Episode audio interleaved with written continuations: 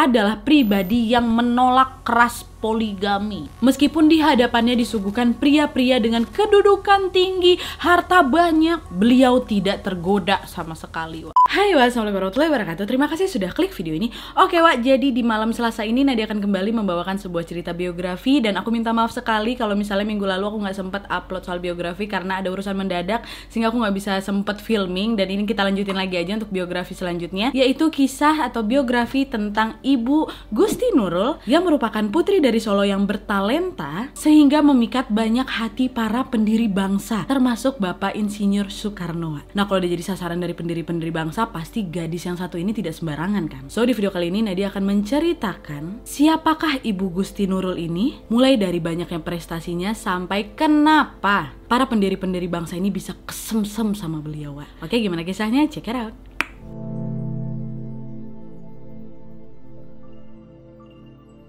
Oke Wak, jadi Ibu Nurul ini bernama lengkap Gusti Raden Ayu Siti Nurul Kamaril Ngasarati Kusumawardani. Beliau lahir di Surakarta pada tahun 1921. Nah, beliau ini adalah putri tunggal dari Kanjeng Gusti Pangeran Adipati Aryo Mangkunegoro ke-7 dan permaisurinya Gusti Kanjeng Ratu Timur. Ayah Gusti Nurul ini adalah seorang ningrat dari Solo yang beristrikan putri dari Kesultanan Ngayogyakarta Hadiningrat. Dan ibunya Gusti Nurul ini merupakan putri ke ke-12 dari Sultan Hamengkubuwono ke-7 dari permaisuri ketiganya, yaitu GKR Kencono. Dan nama asli ibunya adalah GRA Musudarijah. Ibu Gusti Nurul ini terkenal memiliki wajah yang sangat cantik dan karena kecantikannya, Wak, nggak heran kalau Ibu Gusti Nurul ini menjadi primadonanya Solo dan didambakan oleh tokoh-tokoh negara, Wak. Selain itu kecantikan dari Ibu Gusti Nurul ini juga dibarengi dengan bakat menarinya, Wak. Karena suatu kali pada saat usianya masih 15 tahun, Gusti Nurul ini diminta secara khusus untuk men menari di hadapan Ratu Wilhelmina di Belanda. Wak. Nah, tarian yang diberikan oleh Gusti Nurul ini merupakan kado persembahan sebagai kado pernikahannya Putri Juliana. Wak. Karena pada saat itu sekitar tahun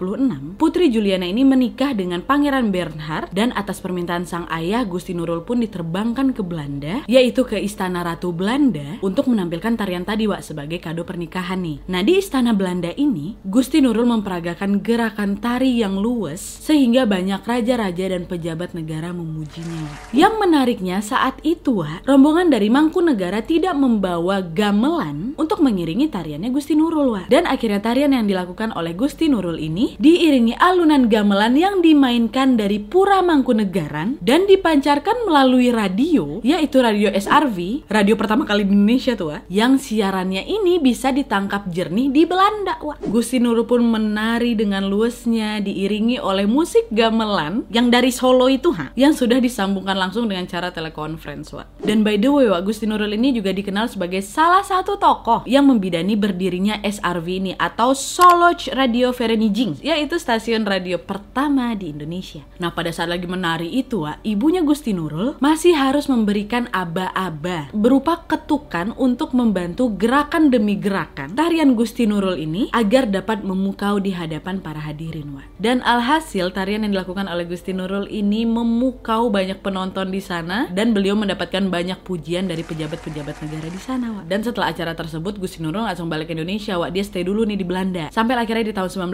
1937 beliau meninggalkan Belanda dan melanjutkan perjalanannya keliling Eropa.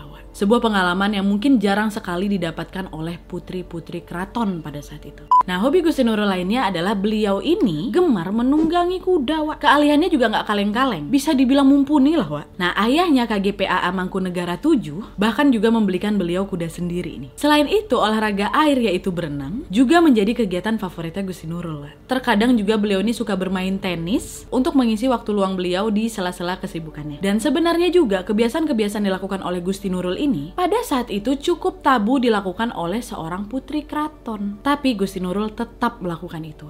Nah, selain kecakapan beliau dalam berbagai bidang, kecantikannya Gusti Nurul ini udah terkenal seantero Indonesia pada saat itu, di mana membuat para pendiri bangsa seperti Bapak Soekarno pun kesemsem sama beliau. Gimana nggak coba lah kalian tengok bebe, cantik kali beliau ini ya kan? Karena pernah nih Wak ya suatu ketika Gusti Nurul ini diundanglah ke istana di Cipanas. Bersamaan dengan itu juga Bapak Soekarno memanggil Basuki Abdullah untuk melukis paras ayunya Gusti Nurul. Wak. Nah, setelah selesai dilukis, lukisan tersebut tersebut dipajang di kamar kerjanya Pak Soekarno. Wak. Nah nunggu apa lagi kan dipepet nih Wak sama Pak Soekarno. Tapi sayangnya pendekatan yang dilakukan oleh Pak Soekarno tidak berhasil menggoyahkan hatinya Gusti Nurul. Di mana Pak Soekarno, proklamator Indonesia, Presiden Indonesia, ditolak sama beliau Wak. Gak cuma Pak Soekarno aja, ada juga beberapa deretan nama lainnya yang juga merupakan petinggi-petinggi bangsa nih ha. Seperti Sultan Hamengkubuwono IX ditolak, Bapak Syahrir ditolak, dan ada juga Kolonel GPH Jatikusumo ditolak juga sama beliau. Kenapa ditolak? Karena memang sosok Gusti Nurul ini adalah pribadi yang menolak keras poligami. Jadi nggak heran wah, meskipun di hadapannya disuguhkan pria-pria dengan kedudukan tinggi, harta banyak, beliau tidak tergoda sama sekali wah. Sampai akhirnya Gusti Nurul ini jatuh ke pangkuan siapa? Hati beliau ini jatuh ke pangkuan Bapak Surjo Sujarso. Di mana pada saat itu memang kebanyakan pinangan yang datang kepada Gusti Nurul ini berasal dari tokoh-tokoh politik ya kan. Sedangkan pada saat itu Ibu Gusti Nurul ini tidak siap untuk menikah dengan para politisi wah. Beliau mengaku resikonya terlalu banyak. Bahkan sampai Gusti Nurul ini bertahan tidak menikah sampai usianya 30 tahun. Usia yang memang terlalu tua untuk ukuran seorang wanita yang masih lajang pada saat itu. Dan akhirnya laki-laki yang berhasil menaklukkan hati bunga dari Mangkunegara ini adalah Bapak Surjo Sujarso yang merupakan sepupu beliau sendiri. Wak. Di mana Bapak Surjo ini merupakan figur yang sederhana, yang jauh dari kata mentereng apabila dibandingkan dengan Pak Soekarno dan Sultan Hamengkubuwono IX. Di mana Bapak Surjo ini merupakan anggota TNI dan bukanlah perwira yang menonjol juga, Wak. Tapi bukan semata-mata hanya kedudukan dan jabatan yang Ibu Gusti Nurul cari, Wak. Dan akhirnya di hari Rabu tanggal 24 Maret 1954, Ibu Gusti Nurul dan Bapak Surjo Sujarso pun menikah. Pupus sudah wak harapan lelaki-lelaki yang mengejar Ibu Gusti Nurul nih. Sampai-sampai nih ya, ada beberapa lontaran kata-kata yang dikatakan langsung oleh Bapak Soekarno yang bernada bercanda, di mana pada saat itu momen ini terjadi ketika Gusti Nurul datang ke Istana Cipanas bersama ibunda untuk balik dilukiskan lagi oleh Bapak Basuki Abdullah. Wak. Nah di salah-salah perbincangan dengan Bapak Proklamator itu, Pak Soekarno bilang, wah aku kalah cepat cepat nih sama suamimu gitu. Pupus harapan Pak Karno pada saat itu. Ya memang cuma bercandaan aja sih tapi lucu ya. Dan by the way nih Wak ya walaupun udah menikah pun Bapak Sultan Syahrir nih ha katanya. Kayak itu masih agak penasaran gitu loh untuk menaklukkan hati Gusti Nurul ini Wak. Karena Gusti Nurul tuh pernah mengaku tiap kali misalnya nih ada pertemuan gitu kan tuh ada Sultan Syahrir ada juga uh, Gusti Nurul beserta suaminya. Nah habis itu kan foto tuh biasa lah kan. Bapak Sultan Syahrir ini selalu berada di samping beliau. Sementara sang suami selalu berada di posisi yang tidak dekat dengan beliau Wak. Dan pernah juga nih Bapak Sultan Syahrir tetap datang ke rumah, wah, udah menikah padahal orang itu. Tapi untungnya Bapak Jarso ini nggak cemburu pula lah. Karena apa? Karena Gusti Nurul pernah mengatakan kalau Mas Jarso tahu tentang pria-pria yang menaksirku. Oh.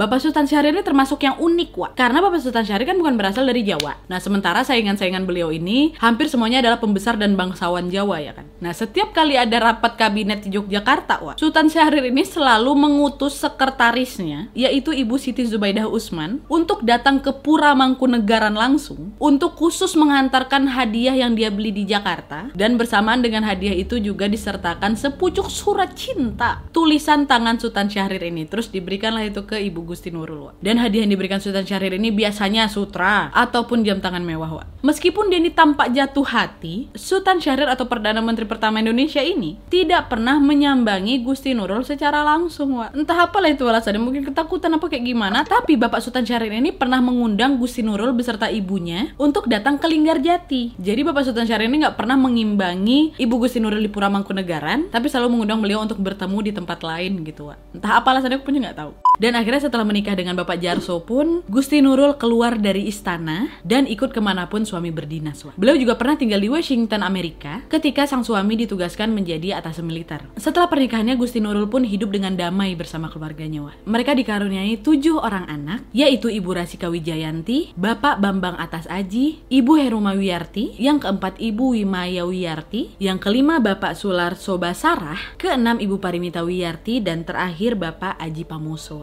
Dan selama pernikahan ini beliau setia mendampingi suaminya baik saat masih dinas militer maupun setelah pensiun dari tubuh TNI Wan. Nah, ada sebuah tempat khusus yang dinamakan Ulen Sentalu yang terletak di lereng Merapi Yogyakarta, utara kota Yogyakarta sebelum Kaliurang, Wak, di mana museum ini berisi kenangan-kenangan indah tentang perjalanan hidup Gusti Nurul di masa lalu. Aku udah pernah nih datang ke Ulen Sentalu. Kalian udah pernah belum? Semoga situasi makin membaik, kalian udah bisa keluar kota. Aku sarankan kali kalian singgah ke Ulen Sentalu ini, Wak. Aku udah pernah ke sana dan memang memang indah banget, banget indah kali. Di mana di museum ini menceritakan sebuah potret dari seorang wanita yaitu Gusti Nurul yang membuktikan bahwa wanita dapat memilih sendiri yang terbaik untuk dirinya di masa depan, Wak. Dan sayangnya di tanggal 10 November 2015 lalu, Ibu Gusti Nurul ini berpulang. Indonesia berduka karena meninggalnya seorang perempuan keturunan Mangkunegaran yaitu Ibu Gusti Nurul. Wak. Gusti Raden Ayu Siti Nurul Kamaril Ngasarati Kusumowardani Surjo Surjarso atau Ibu Gusti Nurul ini meninggal di Bandung di usia yang ke-94 tahun. Dan by the way, Museum Ulen Sentalu tadi juga diresmikan langsung oleh beliau pada tahun 2002 lalu pada saat beliau berulang tahun yang ke-88. Dan memang kalau misalnya kalian masuk ke museum itu nih, ha, di ruangan pertama nih langsung dipamerkan gamelan dan tarian-tarian Jawa gitu, Wak. Dan juga kita langsung disuguhkan oleh lukisan besar seorang perempuan yang sedang memainkan tarian serempi sari tunggal, Wak, yaitu Ibu Gusti Nurul. Nah, tarian Sarampi Sari Tunggal inilah yang memang dimainkan Ibu Gusti Nurul pada saat di Belanda tuh loh. Dan by the way juga aku lupa ngasih tahu waktu beliau ini menari di hadapan Putri Juliana dan Ratu Wilhelmina tuh, Wak, Gusti Nurul ini mendapatkan julukan The Bloom van Mangkunegaran oleh Ratu Wilhelmina langsung. Wak. Karena apa? Karena keluasannya menari. Dan juga di Museum Ulen Setalu itu ada satu ruangan yang dibuat khusus untuk Ibu